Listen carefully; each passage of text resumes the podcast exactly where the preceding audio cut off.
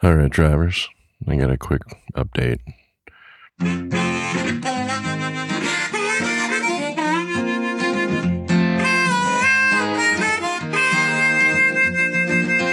Keeping that hammer down all across the nation, checking cities off his list, sharing stories of the road right here on his station. You are listening to the Kingfish. Yes, you've tuned in to the Kingfish Radio Network.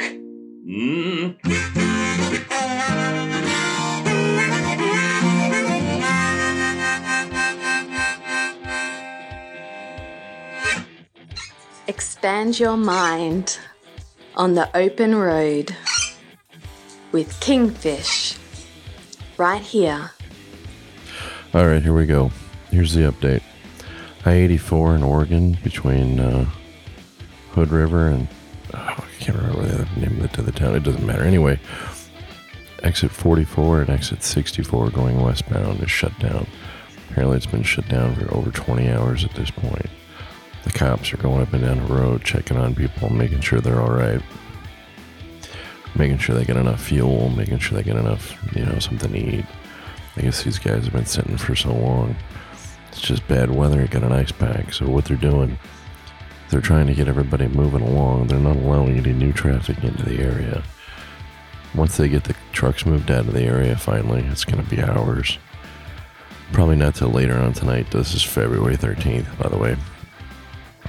What's going to happen is they'll be able to get their heavy equipment in, and then they're going to be able to break up that ice, and they'll get that road going. Mile marker 64 to 44, that's really surprising. I usually wouldn't expect something like that, that close to Oregon. I would think it'd be more like, Cabbage. I could see Cabbage being like that. But it definitely not, definitely not over there by the 44, between exit 44 and 64. So, I don't know.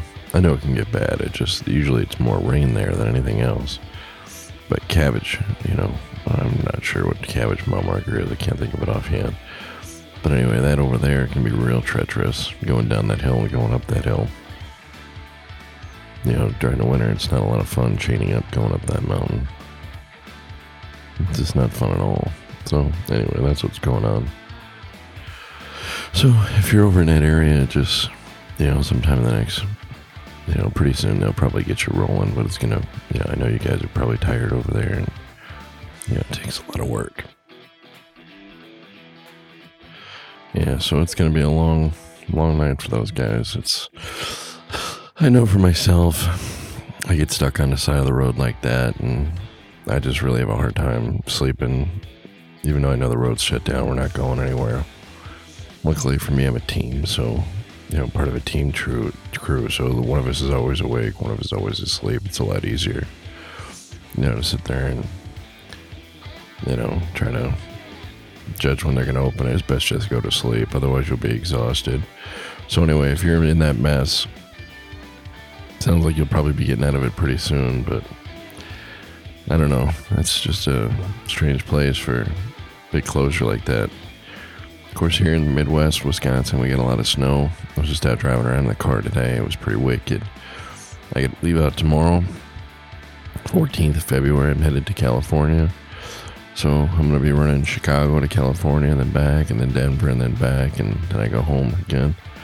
So my route's probably going to be, offhand, 57 to 70, 70 to 55 to 255 around St. Louis, and then grab the 44, and then grab the 40, and then take that all the way out to the 15, and then the 15 south. I usually go the southern route during the winter.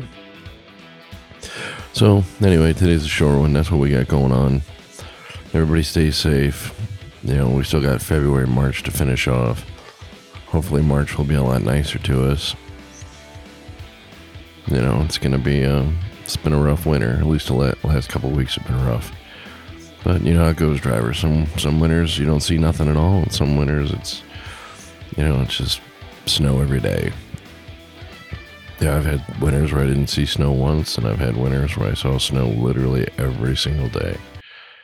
So it's just the way it is. But that's what we do. Our job is 99% boredom, 1% oh crap. And it's the oh crap that we get paid for. That's why we're professionals. Because we know how to deal with the oh crap better than just about anybody.